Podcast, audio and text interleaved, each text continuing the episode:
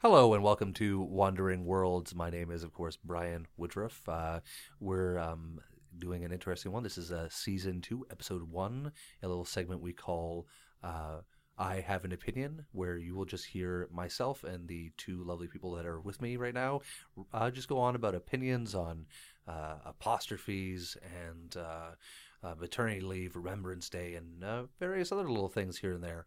I hope you enjoy it. The two people along here are Mark and Max, and uh, yeah, the journey is a fun one. Uh, we will get started in just a moment.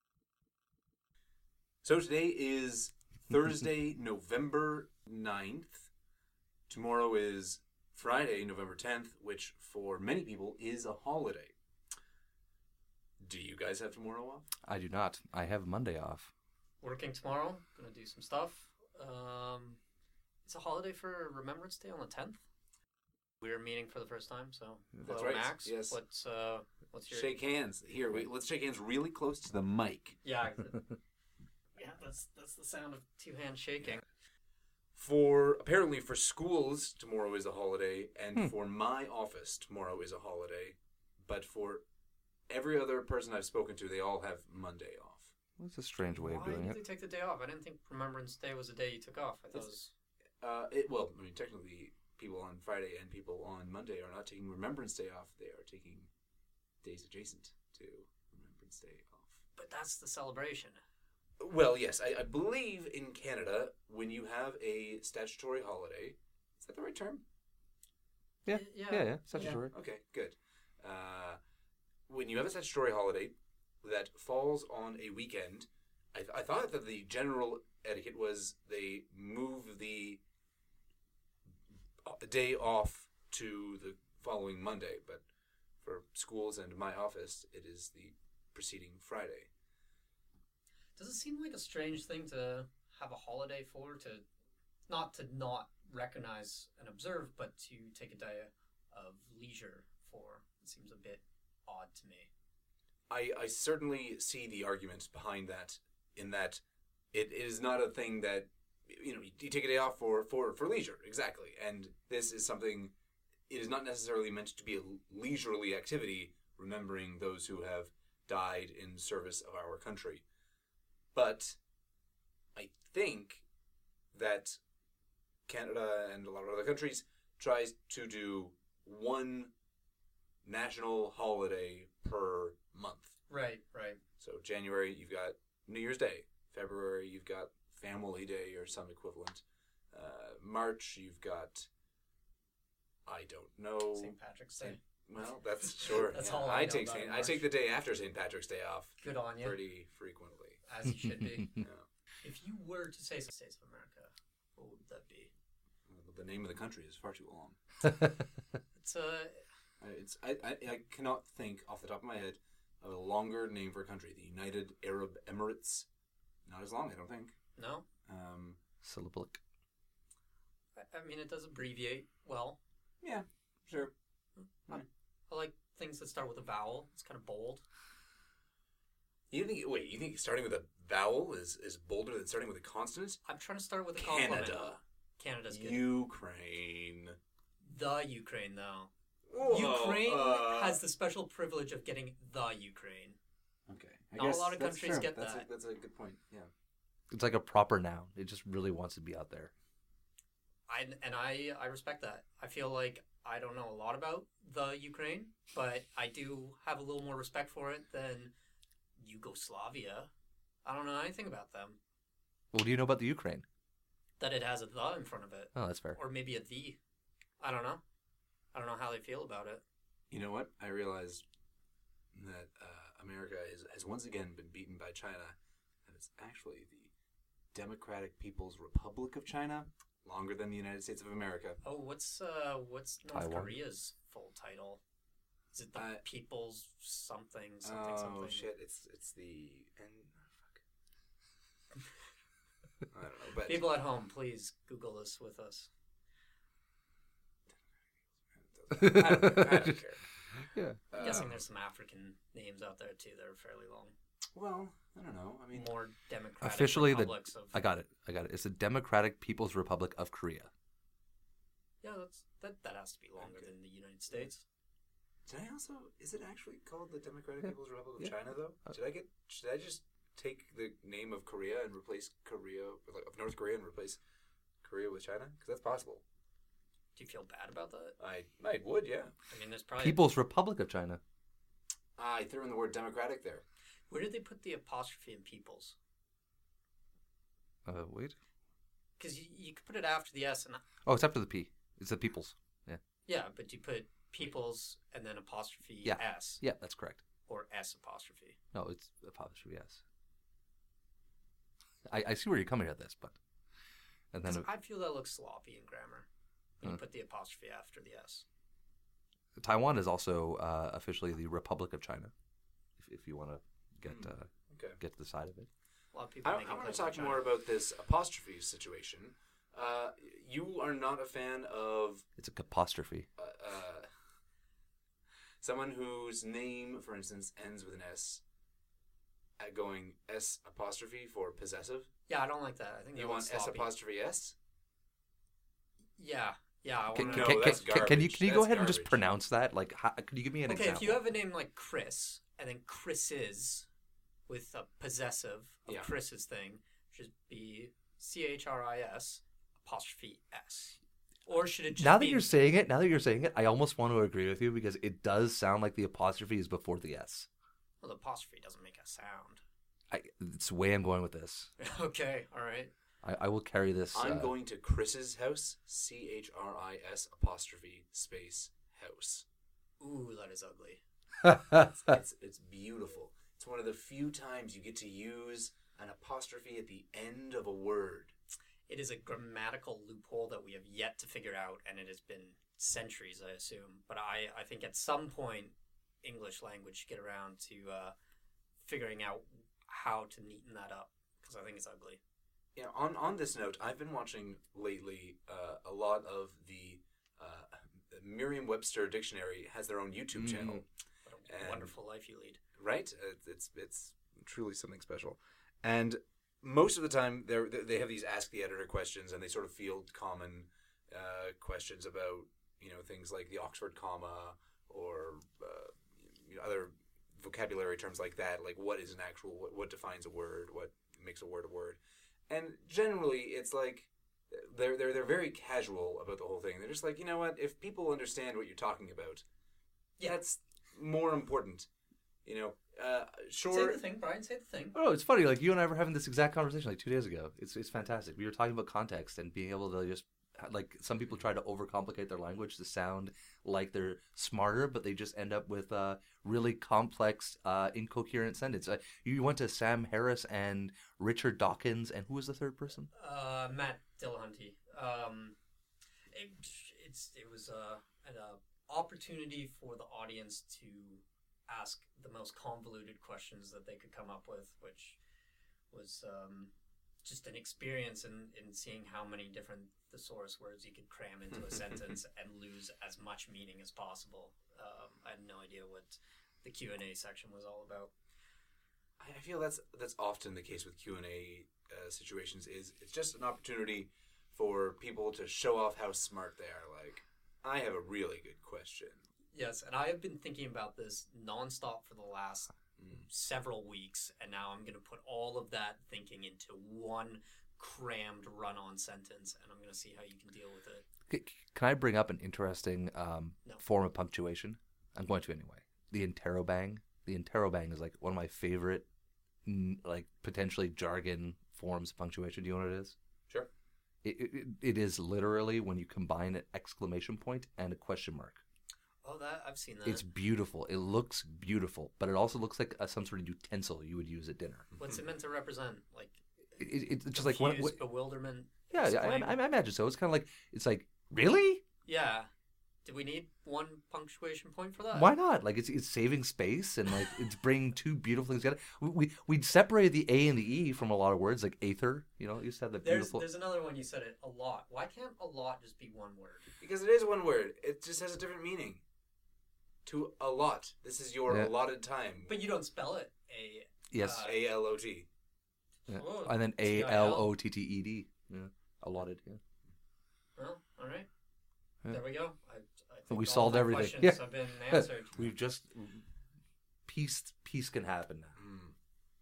Maybe we should get rid of a lot as a word, and uh, or just add a T to it, and then the regular which is A lot can be joined together. we should just go Orwellian and just use um, newspeak and just go like uh, in, instead of um, saying very good, you just say good good. We should you do know, that for the rest yeah, of this podcast. Yeah, you know, it's bad bad is good good. You know, just double down on the words. That's how you create very coherent meanings. You just emphasize what you're saying by saying it two times. What It's are we gonna do with all the free time? Oh, um, learn to knit. I mean, that would be fun. This is a garbage, garbage idea. Uh, I've had I've had a few good ideas at some points, but uh, apparently the morphine is uh, kicking in. Slowly. Let's talk about that. Let's talk about morphine. Yeah, it's um it's not fun. I mean, uh, personally, it gives me a headache, and uh, yeah, it gives me quite a bad headache, and uh, I'm, I'm uh, not enjoying it greatly. But it is it is helping with the pain, so I uh, I, I thank it for for the pain relief, but um, I certainly would prefer not to have to have it. I think you're the first person I've ever heard who has disliked their morphine experience. Well, when I was younger, I uh, I used to take um, codeine and naproxen after I damaged my back, and I did that for a number of years. And I can't really remember much at the end of high school, so uh, I got off of that as soon as I could, and I've tried to avoid any sort of uh, narcotic, medical narcotic in that context. Uh, it's uh, up until almost effectively this point. Uh, there's been one or two other occasions where I've uh, hurt myself, not not intentionally, like falling down a flight of stairs. It's not like I threw myself down there. Uh, yeah, but I, I dislike morphine. I, I dislike anything that really messes with your perception and your ability to concentrate and your ability to uh, enjoy an experience. And I feel myself slowly being pulled behind a fog, a haze of incoherency. And I believe that this will start to make itself, uh, will manifest itself in, uh, in the, the minutes to follow. So I apologize. It's gonna be a fun experience for us. An interesting one to observe, at least. But is is morphine not pretty similar to heroin? I I would not know. I have not done the research, and I am not interested in doing comparative studies. I, I think they are both opioids, though. Right. Yeah. So I think they have similar uh, results. Yeah, I would have thought there. I mean, even if you don't like it for all those reasons you gave, which seem valid, still maybe see why someone else would like it. Ah, I, I, I at the grasping at at it, I think I could understand how someone might enjoy the experience, but personally, I find it distorts my ability to be myself, and I don't like that feeling. Mm. Uh, but again, I'm not trying to judge other people who may uh, indulge in it in one capacity or another. uh, Just a little casual heroin on the side. You know, I uh, recently watched a video uh, that was done by some former heroin addicts, and they talked about the reasons that people slip into getting into heroin, uh, and you know, sort of the the commonality. That's not the right word to use in this context. Anyway, how common uh, heroin use is amongst people you would never really guess uh, because it, it is an upper. It, it, it gets you. It gives you energy. Uh, and so there are a lot of people. Was meth. No, it was heroin. I think it was heroin. Pretty heroin sure it was gives heroin. you energy. I think so. Like, would you go to a party on heroin? I get. Well, here's the thing. In, in this video, shit. Now I'm gonna sound like an idiot if it's not heroin. All right, if it's not heroin, we'll cut this whole thing out. No, I'm just talk with authority. Correct Uh, the people that know better. That's right. Um, so th- there will be people like you know soccer moms who just need an extra boost to be able to get through the day because uh, they're up, you know, uh, 18 hours a day trying to keep their kids healthy and ready and off to all the different activities. They need something to keep them energized. They'll resort to heroin. And if you have 200 people in an office, chances are one or two of those people will be a regular heroin user. is that is that an accurate statistic? That's insane. That's what was quoted in this, you know, yeah, no, no. like a legitimate video. I, I, I- feel like there's, I, I did hear, and this is years ago, and I'm sure it's still a thing, that um, a lot of people in the medical profession resort to cocaine because it is out of your system within 24 hours. And there was actually, uh, I believe it was in Australia, uh, maybe New Zealand, one of the one of the two. I apologize for. I know they're very different areas, but uh, anyway, uh, there was um, a whole like investigation into nurses and doctors that were working uh, hours like you're describing, but uh, in the medical industry, and just needed something to pick them up, and they would resort to uh, dosing themselves with cocaine. And uh, that, that sounds more like what I would imagine you're describing. Yeah. I, I don't know. I don't know enough about heroin, but I, I thought that would probably take you out of being able to do anything functional. But uh, cocaine kind of gives you that up, Hmm. um, little uh, uh, stimulus. But I don't know, 'cause cocaine uh, that that hits you on the dopamine level, right? And Hmm. so my understanding is dopamine versus serotonin. Like serotonin, if you get a ton of that, you're gonna bliss out and you love everything, and it's that's like your ecstasy experience where everything touches and feels great and it's, it's very sensual. Whereas uh, something that is hitting your dopamine is hitting your reward system, and so if you if you do something and it's positive for you, you get a little surge in dopamine, and so if you're artificially surging your dopamine, you're constantly getting the carrot in all of Hmm. your activities. And I think that's why people can be kind of raging assholes, but they don't have corrective behaviors for that because they're continually getting rewarded for whatever they're doing. And you know, I have no idea about the nuances of this. so you're saying Donald Trump is like a huge heroin addict? cocaine is what I would assume if, Yeah. if in that. I don't know what heroin does. I don't know anything about anything, but I'm just uh, No, you you, you you you speak with knowledge, and I appreciate it. I, I have this entry level to know enough to realize how much I don't know. Whoa. Donald Trump has made it uh, is very clear about how uh, he does not drink, he does not do drugs, and he does not smoke at all. Um, I think that's an interesting thing. Do you think it's accurate? I find it interesting too. I, I, I, have no know, reason to doubt I it. I believe that he is too, you know, paranoid, just as a person. To he, prob- he probably does not. I, I, you know, it's something I'm willing to take at face value, Hmm. even from such a horrible lying monster. The the drinking one seems a little suspicious to me because if, unless he has religious convictions, which I don't think he does, I I wonder what would put it in his mind to, to abstain from that entirely.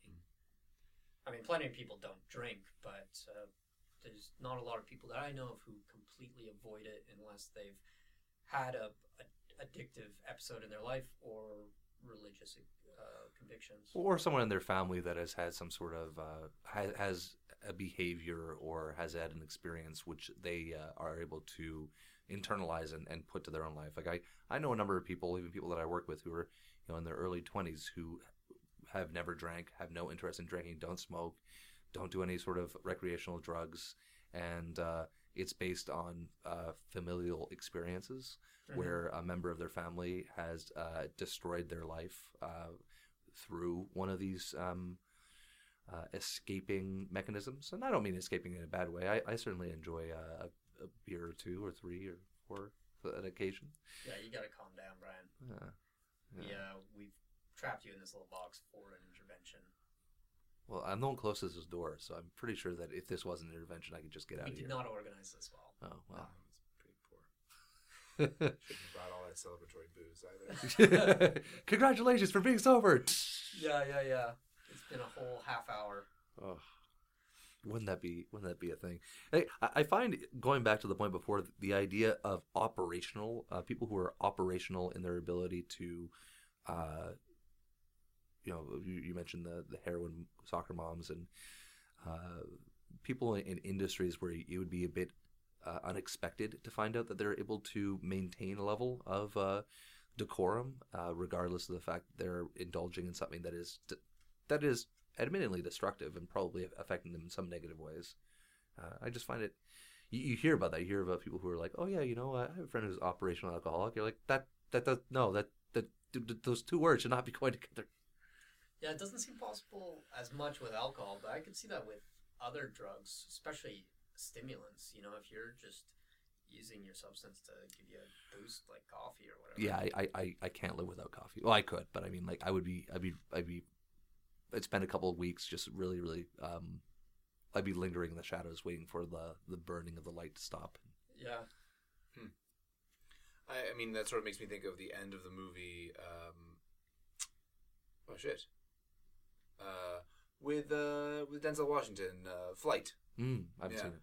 Uh, oh well, uh, he's an, a pilot who is a sort of alcoholic, drug addict, uh, just an addict in general, um, and he, uh, you know, say there's he's in a plane and there's an engine failure and he has to do this incredible maneuver where he flips the plane upside down and lands it upside down. Uh, it's the only way they could possibly have saved everyone.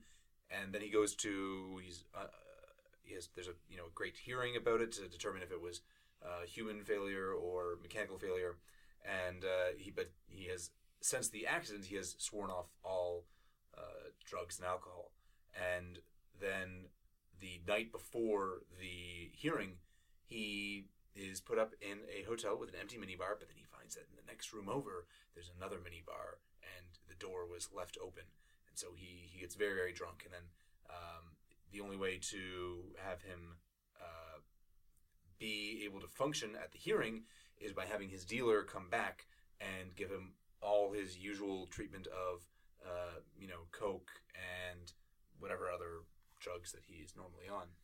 And with all that special stuff, he is able to, uh, uh, you know, face the hearing as a sober person would. Uh, of course, spoilers during the hearing, he breaks down and admits that he is an addict, but that he anyway.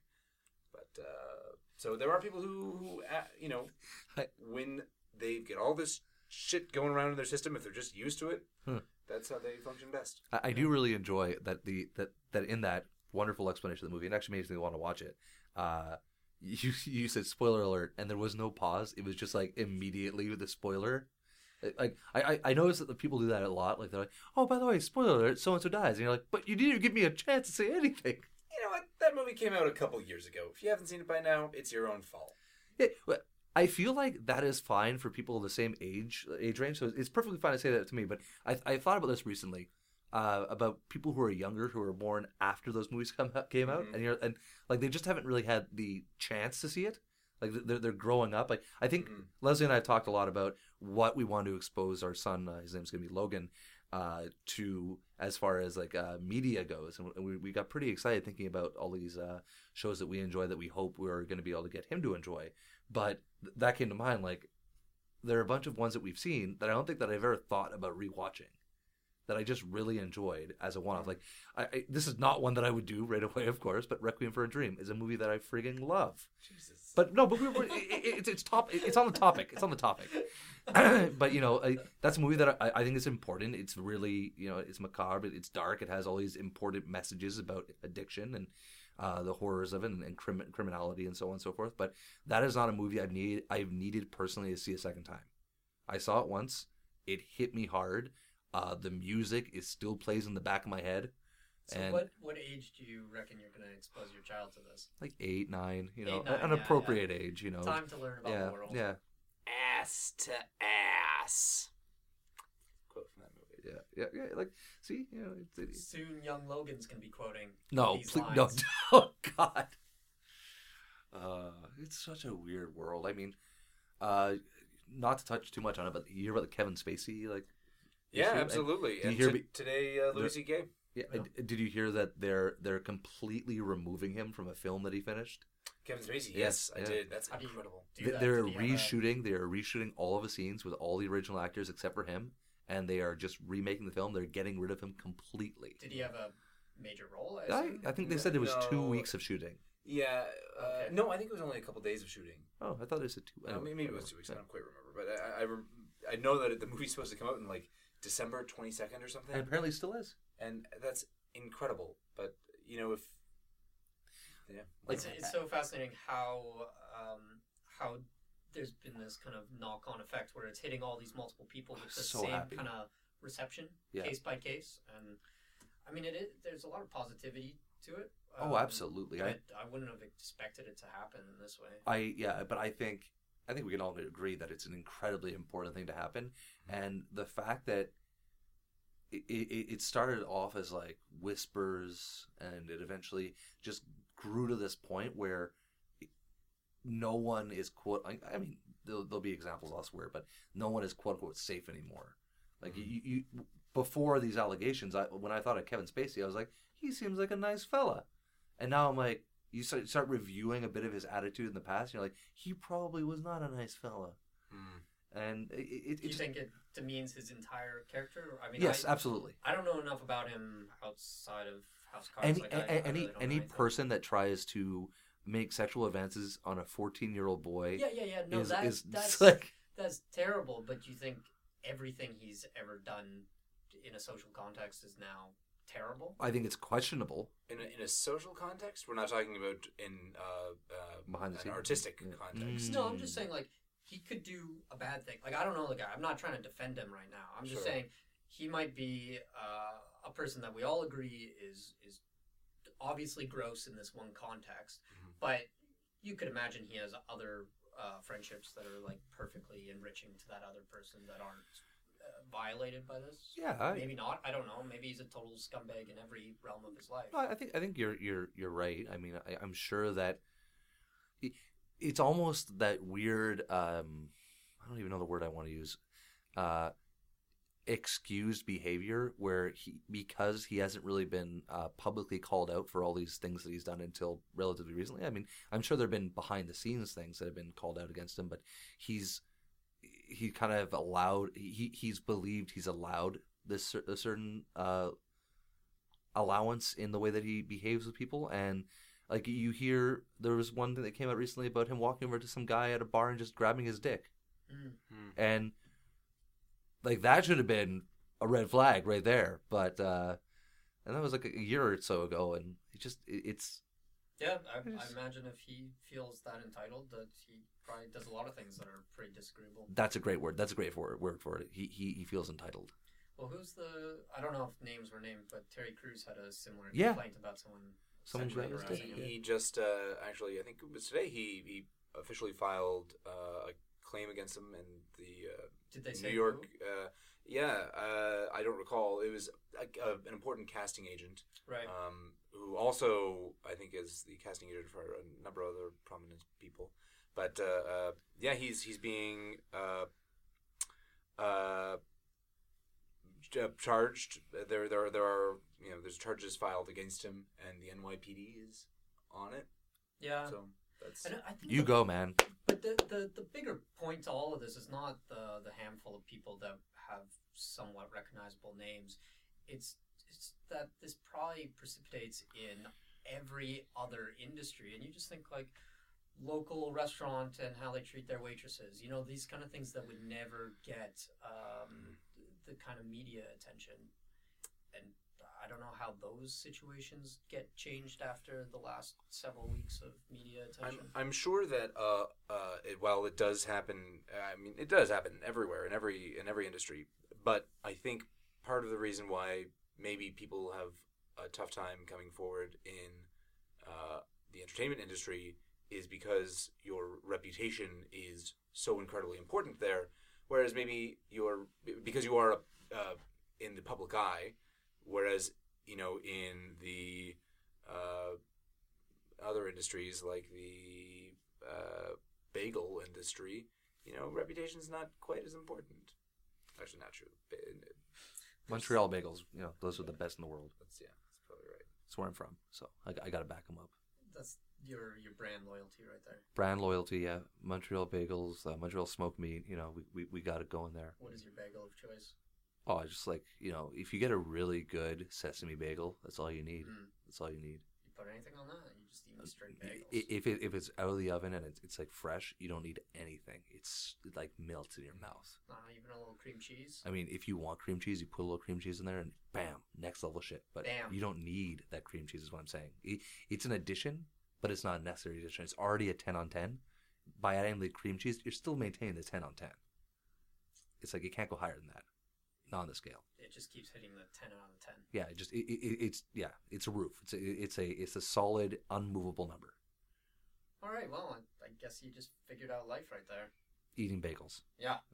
Well, I, when I used to live um, um, on Park Street in uh, in Montreal, uh, there was Fairmount Bagel just nearby, and uh, you know, it's open all night, and you can walk in there and for like Yeah, what's with bagel places being 24 hours? and and they, they constantly make it, and it's constantly busy. It just doesn't make sense. It's like Why is that a thing? it, it, it's an industry that I think created its per, per- perpetuated its need to be 24 hours by the moment it became 24 hours people knew that they needed bagel- bagels every time any time of the day and then they were just like they, they never stopped i remember going there at like 3.30 on, Mon- on monday morning and it was packed and i was like what what is what is this what is this wonderful microcosm of late night bagel lovers What, what is the, what is the uh, subculture of late night bagel lovers? Who who are you? Who do you have? well you, you you got you got your two hipsters Um, Just two. Yeah, yeah. There's Guy and there's uh, Jean Pierre, and they're they're wonderful. What's Um, their facial hair setup like? um, Guy, uh, he, he doesn't really have any facial hair, but Jean Guy, uh, sorry, no, what's the other guy's name? I Jean. Pierre. Thank you, Jean Pierre. Yeah, Jean Pierre. Uh, he's got like one of those um, Cthulhu style beards where like it- it's been uh, separated at the end, and it almost looks like uh, uh, tendrils, tentacles. What they're called. It's yeah. a lot of commitment. Oh yeah, he, he he- he's fantastic too. Like every time you walk in, he gives you like a, a nod. He doesn't speak very much, but he's uh he's really positive about the whole experience. And oh, I he- like, and I he- like the silent he, he's only there from like two to four, and uh, and like otherwise he's probably at the other bagel joints doing the same thing. It's like his full time job is just twenty four hours being at different bagel shops. Guy, Guy doesn't follow him around all the time. He just like they're catching up at that time because Guy gets off work. You know, he works at the bar uh, just down the street. Bet you get a lot of cachet by being the graveyard shift at a bagel place. Oh yeah, You roll into any bar, they, they know who you are. yeah, yeah. You walk in, you're like, There's a table already set for you. yeah, you- you're bagels for everybody. If you're coming with bagels, you're even more popular. I don't know if you're obligated to as a bagel man. Yeah, you don't bring me wine if, if, if you're coming from Montreal. If you're flying out to Vancouver these days, you bring me bagels. Max. Yep. What's the best bird? Good question. Last weekend, I was out with my friend Alex Sinclair, and we were walking around Lost Lagoon in Stanley Park. Now, I really like walking around Lost Lagoon. You you you found it? I found it. It's a it's a great large uh, pond with a fountain in the middle that is currently being repaired. Uh, and there's lots of wildlife. You've got uh, great blue herons. You've got two kinds of ducks, mallards, and the other one that I don't know the name of. What's that? Mandarin ducks? Definitely, definitely called mandarin ducks. Um, there's a beaver that lives in there, and there's lots of different birds. Um, and uh, I recently was walking around there with my friend Alex, and they, there was this bird on a tree branch right by my head, and I was like, looks like a robin, but but it only had red on the sides of its breast, not on the front of its breast. The front of its breast was white, and it had a sort of dark grayish black uh, uh, back to it and head to it, which uh, Cardinal. uh, it was not a cardinal. Ca- cardinal. No. Uh, it it looked like a robin. It it was about the size of a robin, but I was not sure what it was. And I continued walk. Uh, sorry, Brian has something to say. Nightwing. No, it's not. that. I continued walking. Uh, uh, I get it. I continued walking around Lost Lagoon, and then I saw this adorable old couple, maybe in their you know like late seventies, uh, just standing there with a handful of breadcrumbs, feeding some birds. And I saw that one of the birds they were feeding was this particular kind of bird. And so I said, "I'm so sorry, sir. Excuse me." And he said, "Oh yes, hello." And I said, "Do you happen to know what kind of bird that is?" And he said, "Oh, why, of course." It's a towhee. And I said, a towhee? He said, a towhee. I've never heard of a towhee before. Well, that's what kind of bird that is. And I said, well, thank you very much, sir. And I continued along my way. And now I know that every time I see that bird, I will say, wow, that's a towhee. when they're young, are they called onesies? Hmm. Well, that's all the time we have tonight. So thank you all for tuning in. And we're going to go jump off a bridge. We're, we're not going to jump off a bridge. Wait, don't dictate my life. Mark might jump off a bridge. Yeah, I'm good. Oh man. Um, what what's what brought the idea of birds? I don't know. What's what's the best bird, Brian? I have. I don't know. It's a very hard question for me to answer. Uh, Why? Figure it out. See, I, I, I sidestepped around the question. Yeah. You know, yeah, I didn't you just actually answer it. a bird. I Yeah. just, uh, you know, You just said, named a bird. You know what? You know what? You know. I'm, I'm going. I'm going to go with the kiwi, because the kiwi and the egg that the kiwi lays is it just it's it's unimaginable. A bird should not have to lay an egg that big. It's just it's ridiculous. You look at a kiwi size, and then you look at the egg that they lay, and you're like, how, where, Mother Nature, what have you done? I think we need some metrics for this because I I I endorse the kiwi. I think that is a good idea, and I think it gets points for uniqueness. But there are other criteria. Uh, I think aesthetics. Uh, Like pretty birds. yeah, The, pretty the birds. birds yeah. of paradise. Yeah. Mm, Yeah, uh, eagles are pretty in a different way. Uh, herons are very uniquely beautiful. Mhm. Those long legs, man. Uh, but then you also have things like an ostrich, which gets a lot of unique points. Mhm. So I think attractiveness and uniqueness. Um, I think you should have some pedigree. I think we should evaluate it on pedigree, and I feel like maybe cultural relevancy. You know what really bothers me about the animal kingdom and, and, and human domestication of, of various animals? It's that we've managed to do such amazing things with dogs, but with very few other animals. Like, what if other animals don't want to get with the program? We try. well, clearly, I mean, like, dogs are just like really apparently genetic malleable, genetically ma- malleable. We can just do whatever we want with them, and like poor them, like, like them, they got the best deal. no, but like no, like animals. English bulldogs. Like there's like a statistic where like 80 plus percent of uh, pregnancies for English bulldog dogs are required cesarean because otherwise the pregnancy would kill the the uh, the the pregnant uh, the, the the birthing mother. That's ridiculous. Like to to to to have bred an animal so unsuccessfully that you need to be there to help it give birth. It's just like uh, medically you need to be there for it to give birth. It's just it's absurd to me.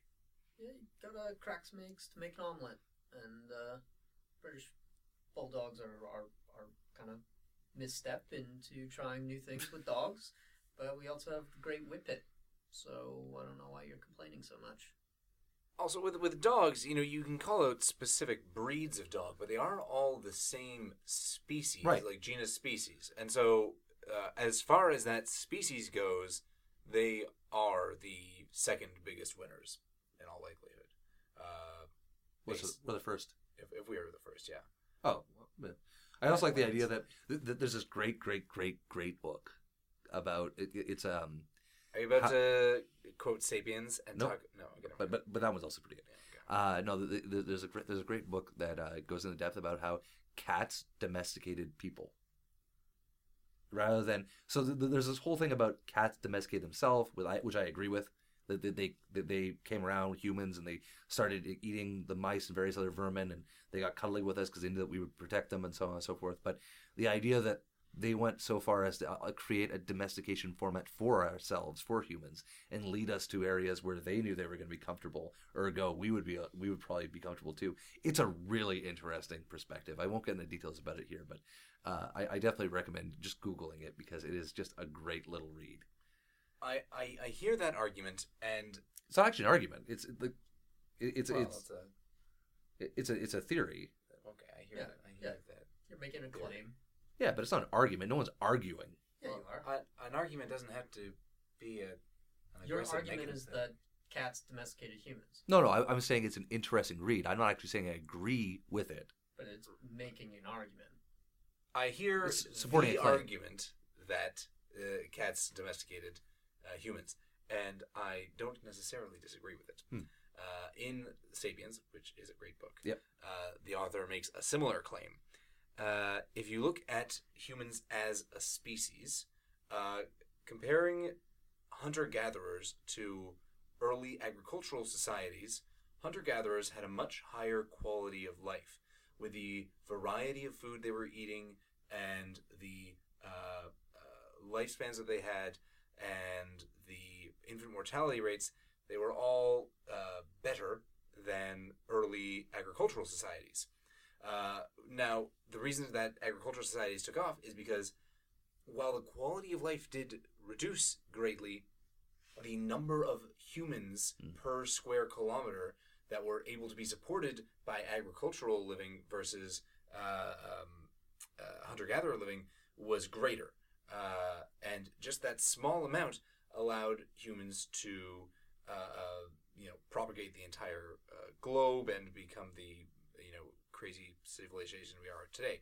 However, if you consider the idea that uh, we the, you know the first grains that we really uh, uh, uh, agriculturalized were was was wheat, perhaps because while wheat was only found in a few small river valley civilizations uh, uh, uh, 50,000 years ago, 75,000 years ago, 120,000 years ago, but now it is the most abundant crop on the planet. That wheat has had a much greater success globally than humans have, and so if you if you compare the two of us, it is really wheat that has uh, domesticated humans, not humans domesticating wheat.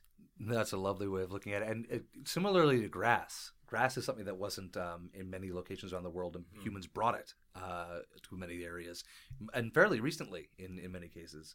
Uh, it's one of those ones that you don't really think about because you think it's everywhere. What does But- grass do for us? Why would we bother spreading it? It, it's easy to bring around. It, it has small seeds, and because it has a root system, uh, it's, it grows almost But anywhere. it's not a deliberate thing. It's not like weed. Well, well, yeah, it's somewhat del- deliberate. Uh, uh, desertification. Uh, interesting fact. You know the My book favorite National Lampoon's movie. Do you know uh, the book Dune, uh, written by Frank Herbert, of course? Uh, it, it, his idea for it came because he went to um, write an article about a research station that was trying to stop desertification by using grass, and they were using all these varieties of grass, and they came up with a specific type of grass that actually grows deep into the sand and, and can stop it essentially where it is. Still requires quite a bit of water though, so there, there's back and forth issues. Right. But uh, the, the the article the article he ended up publishing, I believe, was called uh, um, uh, "They Stopped the Moving Sands" or something. They, they, they, they, they stopped the dunes or something like that. They stopped the moving dunes, and uh, from that that that experience, he built the entire world of Dune. So, it, but I know I'm getting a bit off topic here, but the idea of humans influencing the environment and trying to find ways to kind of trick the environment to work for us, like grass in this situation, uh, against another natural form, which is these dunes, these uh, th th this desertification of uh, who is this savannah. I I just love when you hear stories like that where you take something that's not supposed to be somewhere and you put it somewhere else and see how well it thrives. I mean, you have the exact opposite uh, issue with uh, with non-endemic animals being brought to uh, uh, like Australia. Like uh, what the cane toad has to be one of the funniest fucking examples of a mistake in uh, in in uh, human influence. You, do you know about cane toads? No, go ahead. very quickly. So there were cane beetles in Australia that were causing issue with the uh, cane, the, uh, the the sugar canes that they were growing. So some idiot brought over cane beetle, uh, the- the- these cane beetle, uh, sorry, uh, uh, these cane Toads. cane cane toads came uh, to eat the cane beetles because they thought they ate them, but they didn't. They didn't eat them at all. They they've never eaten them. It was a complete. They looked at the name. They thought the name was enough enough evidence to suggest that they were going to do that, and then they had a huge cane toad issue. It's just like That persists. Now there's just those toads everywhere, eh? yeah, no. I speaking about like really good books about uh, Bill Bryson has a book called A History of Nearly Everything. Uh, I think we've talked about it in the past, but uh, if you haven't read that one, it's just such a wonderful book that goes into so much weird details about things like uh, like Andrew Midgley, uh, who like basically covered the entire planet in lead, which is one of my favorite things to talk about because it's a fact. Like this is something that actually happened. It was tetraethanol. Like uh, he he- also is responsible for uh, he, he was researching and developing um, chlorofluorocarbons, which uh, cause the hole in the atmosphere, the uh, the ozone hole. Mhm. Like this guy has pretty much had more impact, negative impact on the planet than almost any indi- other individual based on uh, on industry and development. But uh, the, the funny thing is, um, he's not really recognized for how much damage he did because of the how much he improved the industry. Because uh, tetraethanol at that time was used in uh, machinery to help uh, to help uh, industry forward, and it was being used almost everywhere until it was banned like the 1950s to 1970s, depending on the parts in the world. But they were doing tests. Uh, they were doing tests, soil sample tests to determine the age of the Earth in the 50s, and someone collected uh, soil samples from around the world and found the same contamination every friggin' corner of the planet. And here's a thing that they don't really go into a lot of detail about, but I still really wish if someone has any more information about this, please send it to me because I'm really interested in this. Uh, I guess there's a conspiratorial element to it, but I, I still think it's quite neat. Uh, that lead is a um, is a mutagen, and it actually can uh, has been related to uh, cancer, and there the percentage of uh, lead in humans, modern day humans, less now, but about thirty or forty years ago, as opposed to hundred years ago, was like four hundred times higher, Hmm. four hundred times higher, and it's gen- the genetic uh, abnormalities get passed along, right? Mm. So there, there's this light, very light implication that uh, this lead contamination, this global lead contamination in the 20th century, might have had some, I don't know how much, impact on uh, cancer rates. It's just one of those like weird little side stories of history that I feel is kind of missed, like missed, and not really talked about. Yeah, this this featured in uh, Cosmos. Yes, it did. Are you getting enough lead in your diet? Hmm? Are you getting enough lead in your diet? Probably not. Mm. Hopefully not. I don't know. I got mercury and Mm. no magnesium's the one I have to take. for Iodine. pills. Well, that too. I don't know. Got Thought off I could just I'm eat sorry. food, but gotta check the periodic table for what I actually need to eat. Not getting enough un unonium in my diet. Oh yeah, yeah. yeah. terrible. I need some unobtainium. That's the good stuff. Yeah, yeah. How did how did that get past editing? I, I love that. they- Unobtainium is a real thing. No, it's yeah, not. it's a real term. It's a real term. it's a real term. It's not a real thing. But it's a real term that they actually used correctly in that movie. No, they The- describing an actual substance. Now, I'm sure you're talking about Avatar. Yes. But the term uh, unobtainium is also used in other Yeah. fictional media to refer to very rare elements. In the movie The Core, the uh, scientist who builds a, the machine that drills down to the center of the Earth, he built it out of unobtainium. Did did the core come after or before? Avatar? Before, way before. Way before. Yeah, it was that. like 90s. Oh, I never saw it. It's not a good movie. No. Yeah, I wouldn't Yeah. think so. I don't. It, it was basically. I don't have to give any um, credit to unobtainium based on the core. You do not. I won't, and I feel like unobtainium is still a terrible name for a fictional substance in Avatar. What if it was just obtainium? W- Would that make it any better? No, just like call it like medieval or some weird thing. Diavarum. I don't know. Put a few syllables together. That's how I name most of my D&D characters. Yeah, yeah. I love it. Your, your your D&D characters are like Solath Karishmarg. Wapatik uh, gerrymander. Oh, yeah, gerrymander. okay. So most most of my D and D characters' names are actually named much cooler than just random syllables put together. Wapatic gerrymander. Uh, my my players just encountered uh, the warden of a uh, of a prison whose name was uh, Warden Warren Wartworn. Oof, oof! I love Oh. that name. Uh, say it three times fast, please. Warden Warren Wartworn. Warden Warren Wartworn. Warden Warren Wartworn. Okay, that's pretty good. I, I would never have been able to do that. Thank you. I, I, I stumble in words anyway, so I, I feel like I, I, I pay myself into a uh, speaking corner. I need my dunce cap. No, not allowed. Oh, I tried. Dunce caps are traditionally depicted as very tall, pointed cones. Similarly, when uh, I was a child, and when you were both children, and in earlier times than that, um, princesses were depicted in fiction as having long, uh, cone-like headdresses with a single frilly, you know, piece of cloth Yeah, coming like down a from ribbon the or top. something. Yeah. Uh, w- two questions, two-part question. Uh, what one? What do you think the uh, relationship between those uh, conical headdresses are? And two, why do we no longer see the the cone hat in uh, princess modern princess culture? People got taller. It was harder to get through doors with them. Okay, that's that's the answer to the latter. Yeah. Okay. I I think that's a great observation. I I need to digest that for a bit because I I think you got some uh, dissertations to write. It- It's a it's a, a, a tale as tall as feminism itself. A tall tale in that princesses never actually wore them. It's a it's a fictional uh, idea.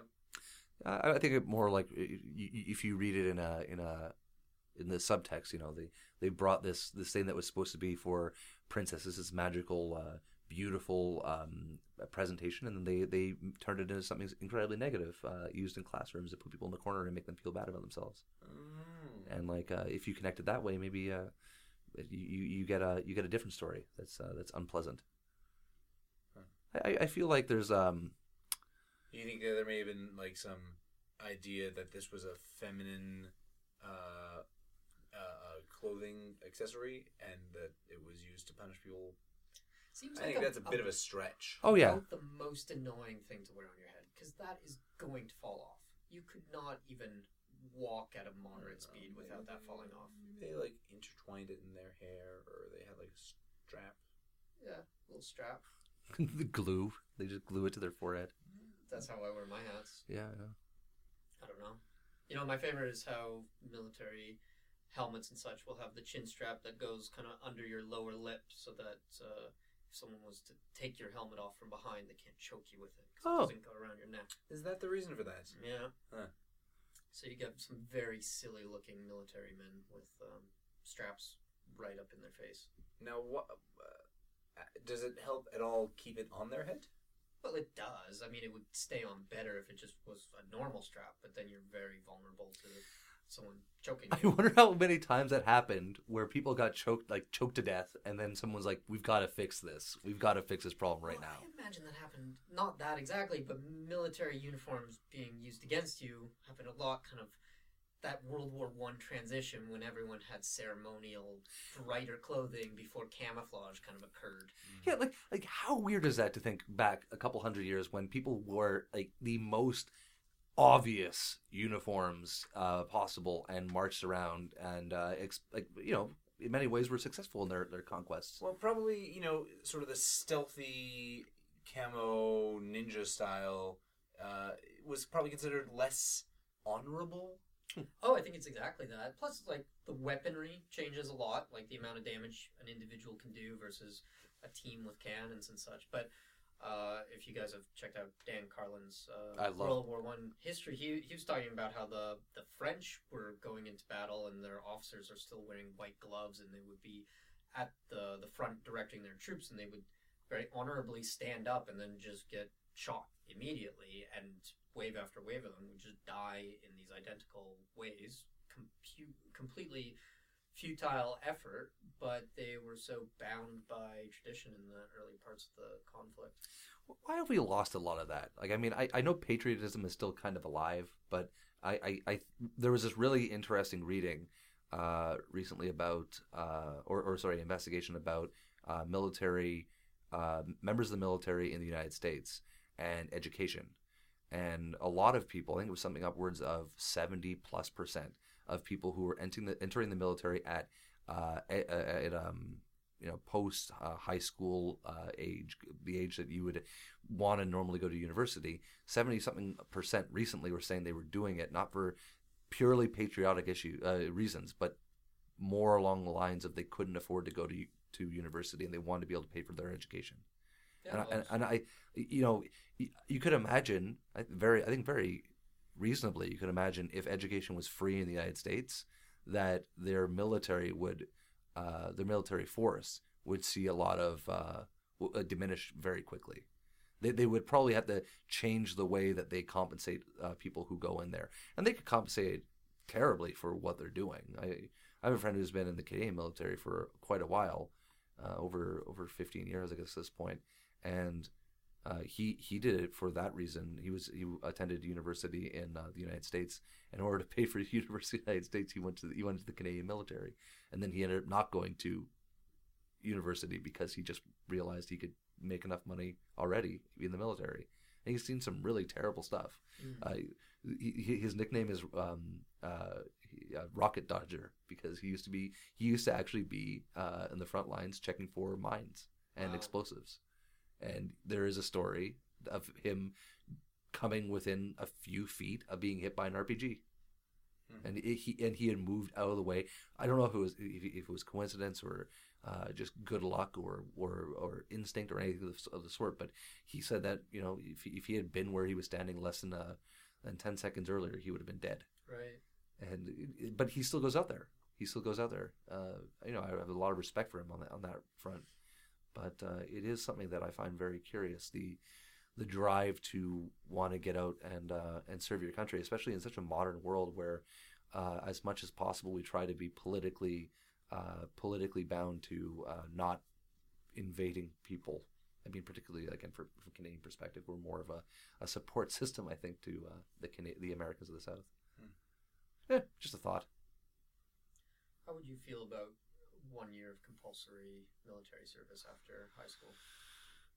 Like they do in various other countries. Yeah. Now, I, I've actually spoken to some people about this quite recently.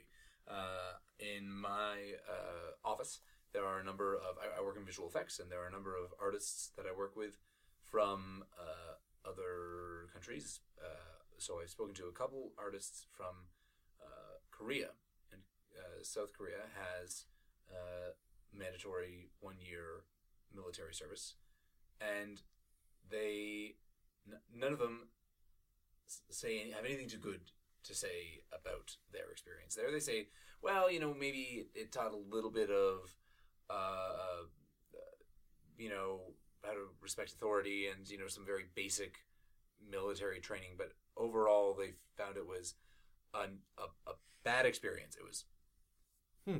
you know, aggressive and uh, painful, and it's it's basically just a year of your life taken away uh, of your of your you know when you're in your early twenties as well. It's it's a, a year of one of your bestest years of your life is gone for you know some purpose that you don't care about. And does it really benefit your country very much at all? Not, not really You know, I, I think it's it lies on one side of the spectrum, the other side being individualism, and what do we do for the greater good as a collective? All these kind of things, and it doesn't necessarily have to be military service, but you can also go so far in that other direction of just I'm gonna do whatever is gonna benefit me the most, and then it's gonna have this kind of knock on effect. But it's it's kind of an unintentional thing, that very Western capitalist, individual focused mentality, and sometimes like I, I'd kind of like a little bit of uh, collective mentality around things. You know, we, we started by talking about Rem- Remembrance Day, and maybe it shouldn't be a day off from work, but a day where it's not exactly mandatory, but everyone's going to show up to one place, not because you feel um, that it would be a great thing for you to do personally, but because you just feel wrong to miss out on something that everyone else in the city is going to participate in. I, I, we don't have those experiences.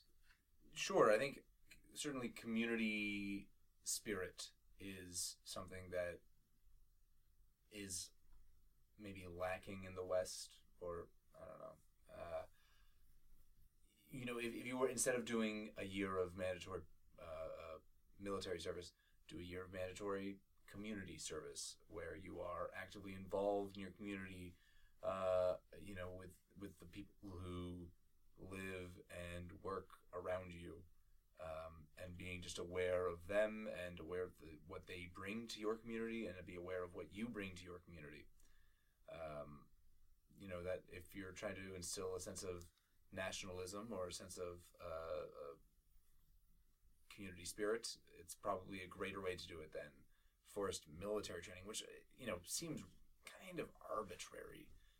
I agree with that. I mean, I don't think we have to be learning how to fire guns and all the the rest of things that go along with the military, but we could be learning how to build homes for those that could benefit, or volunteering in hospital systems, or whatever. I, I mean, there's there's a lot of ways in which people could organize. I, I like that idea. I, I like the idea that uh, trying to bring a positive spin on something that really is. Um, re- we're remembering people as heroes who were out there for very, very valid reasons, but um, you know, celebrating killing other people is is is it's kind of macabre. Like, it, it- not use I that don't, word. I don't think that's what we're doing though. No, but but you're remembering the heroes, of course. Like, but we're remembering them from our, you know, it's it's a, it's a perspective thing. I I think that it's important to remember history, but it's interesting what we choose to remember and what we don't choose to remember. But and calling Remembrance Day Remembrance Day, you know, and he, keeping the scope at, at just the the war is uh, I find kind of interesting. We could be remembering plenty of uh, you know positive elements about society and focusing on maybe a better future than just uh, than, than a dark past. That's Uh, kind of what I mean. I, I suppose I could be sympathetic, but I, I definitely disagree. I, Okay. I, I I think it's it's really good that we take at least one day to just focus singularly on the military efforts of Hmm. those before us. Well, You know what's interesting? Most other uh, provinces in Canada don't actually have a statutory day off. Yeah, well, the day off things, Yeah. here nor there. Well, I, I, I just an interesting, like you were talking about reward systems before, right? Like it's a reward system um, that that acknowledges it, uh, acknowledges that that, that um, a, a dark page in world history overall. Yeah, and the the massive sacrifice. Yes, absolutely. um, committed to. Yeah, I, I my, my grandfather was an RAF. Uh, uh, he flew Lancasters uh, and bombed uh, Germany and such. And I have a lot of I, I, I feel a lot of familiar pride for him, but at the same time, I, I wish we lived in a world that didn't have to have any of that. And I think that uh, humans' ability to create weapons is something that just continues to escalate and become more destructive. And by having these sort of uh, th- th- this uh, unperturbed view of history uh, makes it, it it it just I really think focusing on a positive future and trying to build that positive future is better than uh, focusing on a negative past and trying to to feel connection to that is all I'm trying to say. Yeah, and I, I think that's the salient point that Remembrance Day Hmm. does acknowledge is not let's go rah rah for the military. Yeah. Oh no, no, I'm, I know that. I'm not, not suggesting. but yeah. Anyways, Are you sure other? Because I think in Nova Scotia we got a day off for Remembrance Day. Quebec. well, I, I, actually, while we were talking, I looked it up because I, rem- I remember in Quebec we didn't have it, but Oh. it uh-huh. says with the, Canada Remembrance Day is a federal statutory holiday, with the notable exceptions of Nova Scotia, What? Newfoundland. Oh no, sorry, Northwest Territories, Ontario, and Quebec. Wait, sorry. Was it Nova Scotia? Nova Scotia. Nova Scotia, Nova Scotia, Ontario, Quebec. Hmm. Interesting. But I remember when we did have school on that day, when it did fall on a school day, because you know even even this even this month it doesn't fall on a uh, weekday. It falls we, we, we get Monday off or Friday off, but it's actually on the weekend. Um, when it did fall on a school day, we did have an assembly, and people would read poetries, and we would do you know in Flanders fields of yeah, doesn't that just seem exactly right? Yeah, no, no. The way you were describing it before about bringing people together and being positive together, I, I definitely agree that that's it. But um, I think we can we can start like creating holidays that look forward instead of backwards. Like we could have like, oh, we should have a holiday that sets the expectations of a better world. We can do both. We could. I just I agree. I agree. I don't disagree. Futurism Day. Yeah, like why not? No, like really, like we, we, we mile like you in business, you set milestones, right? You set milestones that you're trying to achieve, and always, you know, I, I work in you know digital marketing as a you know outside of my writing stuff, and the in digital marketing we set milestones of where we need to be, and if we're not there, then everyone comes together and we work hard to try to get that goal. And I think that uh, society often tries to maintain the status quo that we have today, as opposed to try to build a better tomorrow. I mean, in Saudi uh, Saudi Arabia, they were talking about that six hundred billion dollar city they want to build, uh, that they've just officially uh, set up, that they want to have to be a new economic and uh, and social center that doesn't rely at all on oil, because they Hmm. have recognized at some level and some uh, self awareness as a, as a as an area that oil isn't the future, and I think that is remarkable for the place that has made essentially all of its uh, its wealth from that source. Um, to, to start looking towards the future, and if they can do it, anyone can do it. Like the whole Trump thing in coal is one of the most infuriating. It's almost as stupid. It is almost as stupid. Well, it's actually it's, it's more stupid than when George Bush said we were going to Mars to find more fossil fuels. Did he say? He said that. He said we were going to we were going to Mars to find more fossil fuels. It's a very silly word. Well, but, uh, Anyway, just like, and the funny thing is, you look at you look at George Bush now, and you're like, he wasn't. That, there's almost that he wasn't that bad. Well, I mean, he, he was. Yes, It's I don't know, without a doubt. Through uh, The lens. rose-colored glasses, Yeah. I guess. yeah. D- Didn't BoJack Horseman popular repopularize that term recently? I think that they had that No, I don't know. in, in season two. Like uh, one of the characters says, "If you're looking at the world through rose-colored glasses, the red flags just look like red flags." I think that's the, the full spit of it. Huh. I haven't seen it. it's it's it's pretty good. Like It's a, it's a, yeah, it's good. It- it explores the uh, themes of uh, you know depression and Mm. anxiety and mental issues better than uh, any other show I can think of, Mm. Through the lens of a including horse. yeah. Horseman. Horseman. Uh, how does the end theme song go again? Uh, and I'm more horse than a man, or I'm more man than a horse. BoJack. Beautiful. Your voice is wonderful. Thank you. Ah. Uh, do we have any uh, uh, clever quips to go out on?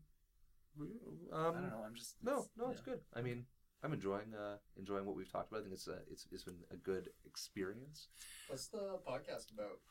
I think the the core of it, I, what I was hoping to get out of it is the idea of positivity, and I, I- think we, we certainly talked about things that are a bit dark and, and, and found ways to, to bring them to a little bit of a better light. But I, I I think that there are so many people out there that just focus on negativity. You, you were talking about uh, recently about Doctor Who, and I, I, I Leslie and I had a Doctor Who themed wedding, and we are Doctor Who you know fanatics. I would say we we like Doctor Who. We we, we met Peter Capaldi, uh, Capaldi.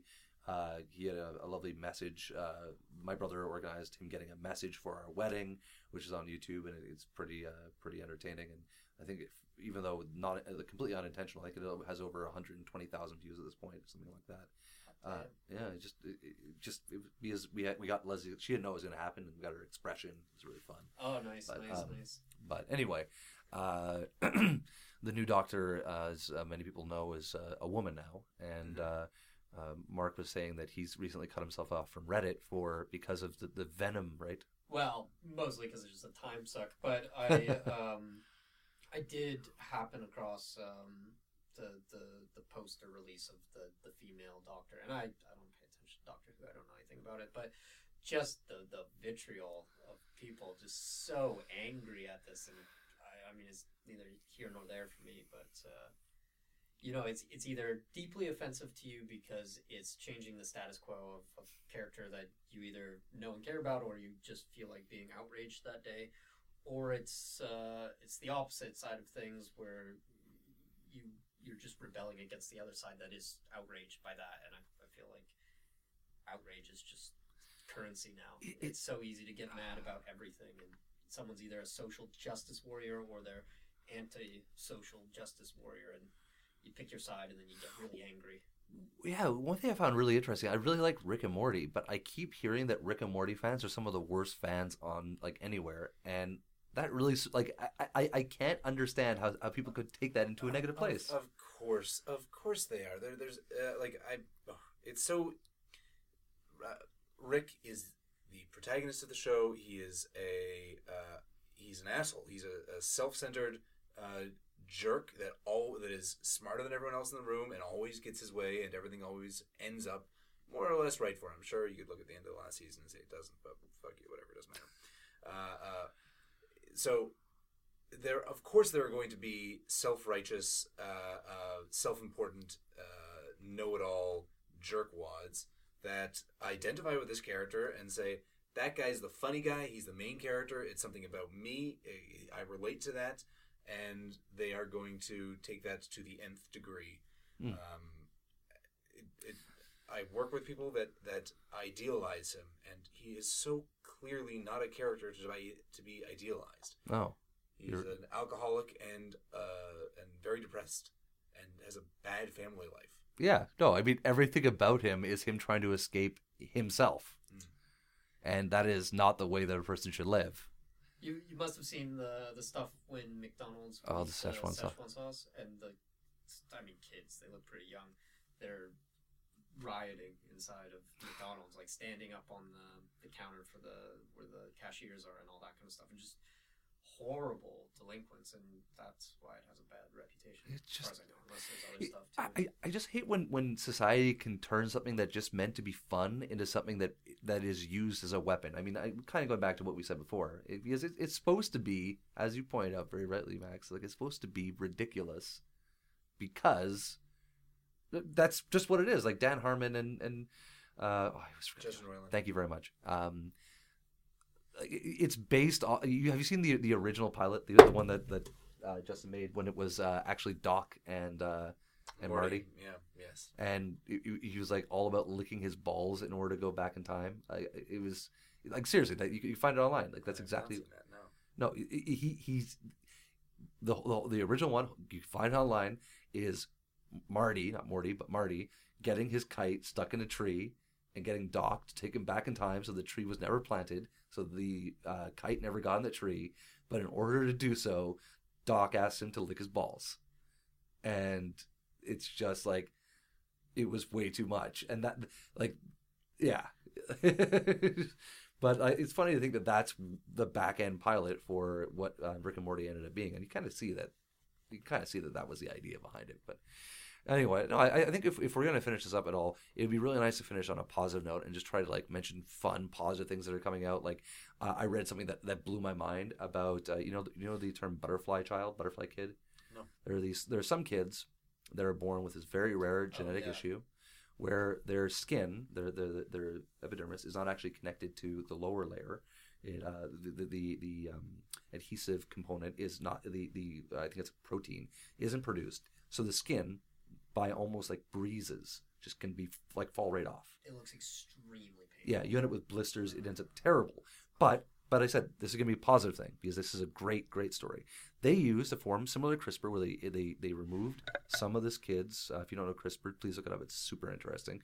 It's basically uh, genetic modification using. Uh, um, uh, changing um, one uh, w- one area of your genetic code to another uh, another uh, other part. You can do it with almost anything, but it's going to be in the future. It's going to be everywhere. Uh, it, it- it's starting to show its face a bit more here and there.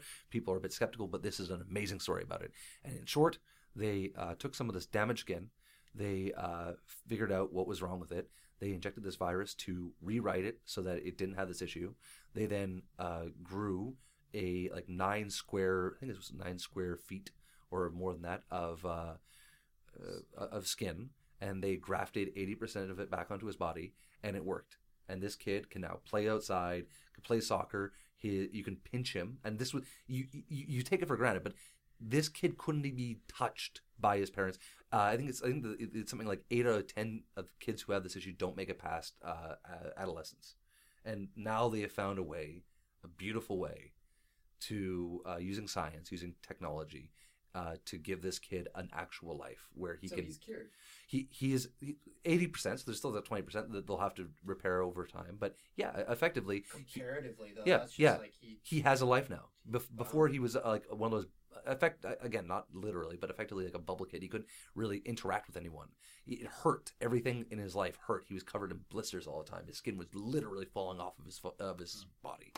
And I think to end at least, I, I, I think it'd be good if all of us can just like kind of provide something. But I think if we focus on science and uh, the benefits that it has, rather than being afraid of what we can, what we could do that is malicious with it, that we would all be better off. And I think that uh, uh, very often, and particularly in the United States, where uh, there's a lot of um, Christian movies that are trying to suggest that science is is, is evil.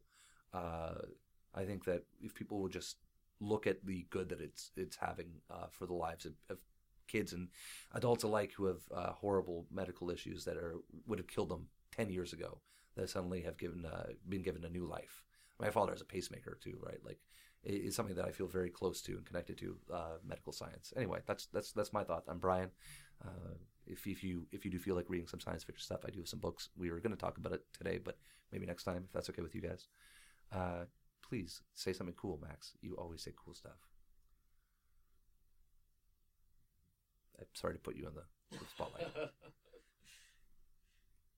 we could throw we could throw Mark in if you like. Let's throw Mark in. Mark, you're being thrown in. Positivity. positivity. I did not prepare any positivity. Um, and you want scientifically based? No, no, no, no, no. It could be anything. Well, um, I recently I I'm a very very much non-religious person, but trying to kind of see things from the point of view of other people. Uh, try to explore um, the idea of sacrifice in in a more empathetic way, and I, I think I've kind of come to appreciate kind of the, the Christian mentality of basing a, um, principles around kind of the idea of sacrifice and how that can have a lot of benefit for communities and individuals and things like that. And um, just for my own sake, maybe taking a little bit of the cynicism out of uh, having opposition to people that I feel very different to. And so, I mean, I, I still think those belief systems are incorrect. I don't, I don't think they are accurate descriptions of uh, empirical history, but trying to see a little bit of the wisdom in, in how other people practice their life. So I think just in the last week, it's been a thing I, I thought about a little bit more. Um, so that's, that's just a little bit of the empathy that I've attempted to, to find in, in viewpoints that are very different from mine. It's beautiful.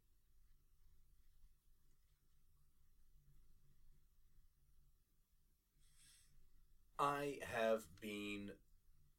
Hmm, let's see. I'm a very positive person, and I'm finding it very difficult to think of an immediately positive thing. Just, just a thing. I've been working lots, and that's been taking up most of my time and energy lately. I just finished season two of Stranger Things. That's a very good show. Um, I think that an issue that a lot of Netflix shows have is pacing. And that, especially in season one of Stranger Things, in most of House of Cards, in any of the Marvel television or Netflix shows, um, and in mm, maybe some of Bojack Horseman a little bit, the pacing of the shows is really weird and off, and it doesn't feel uh, as though it, it the that your every every episode has just something a little bit wrong with how far they take every plot line.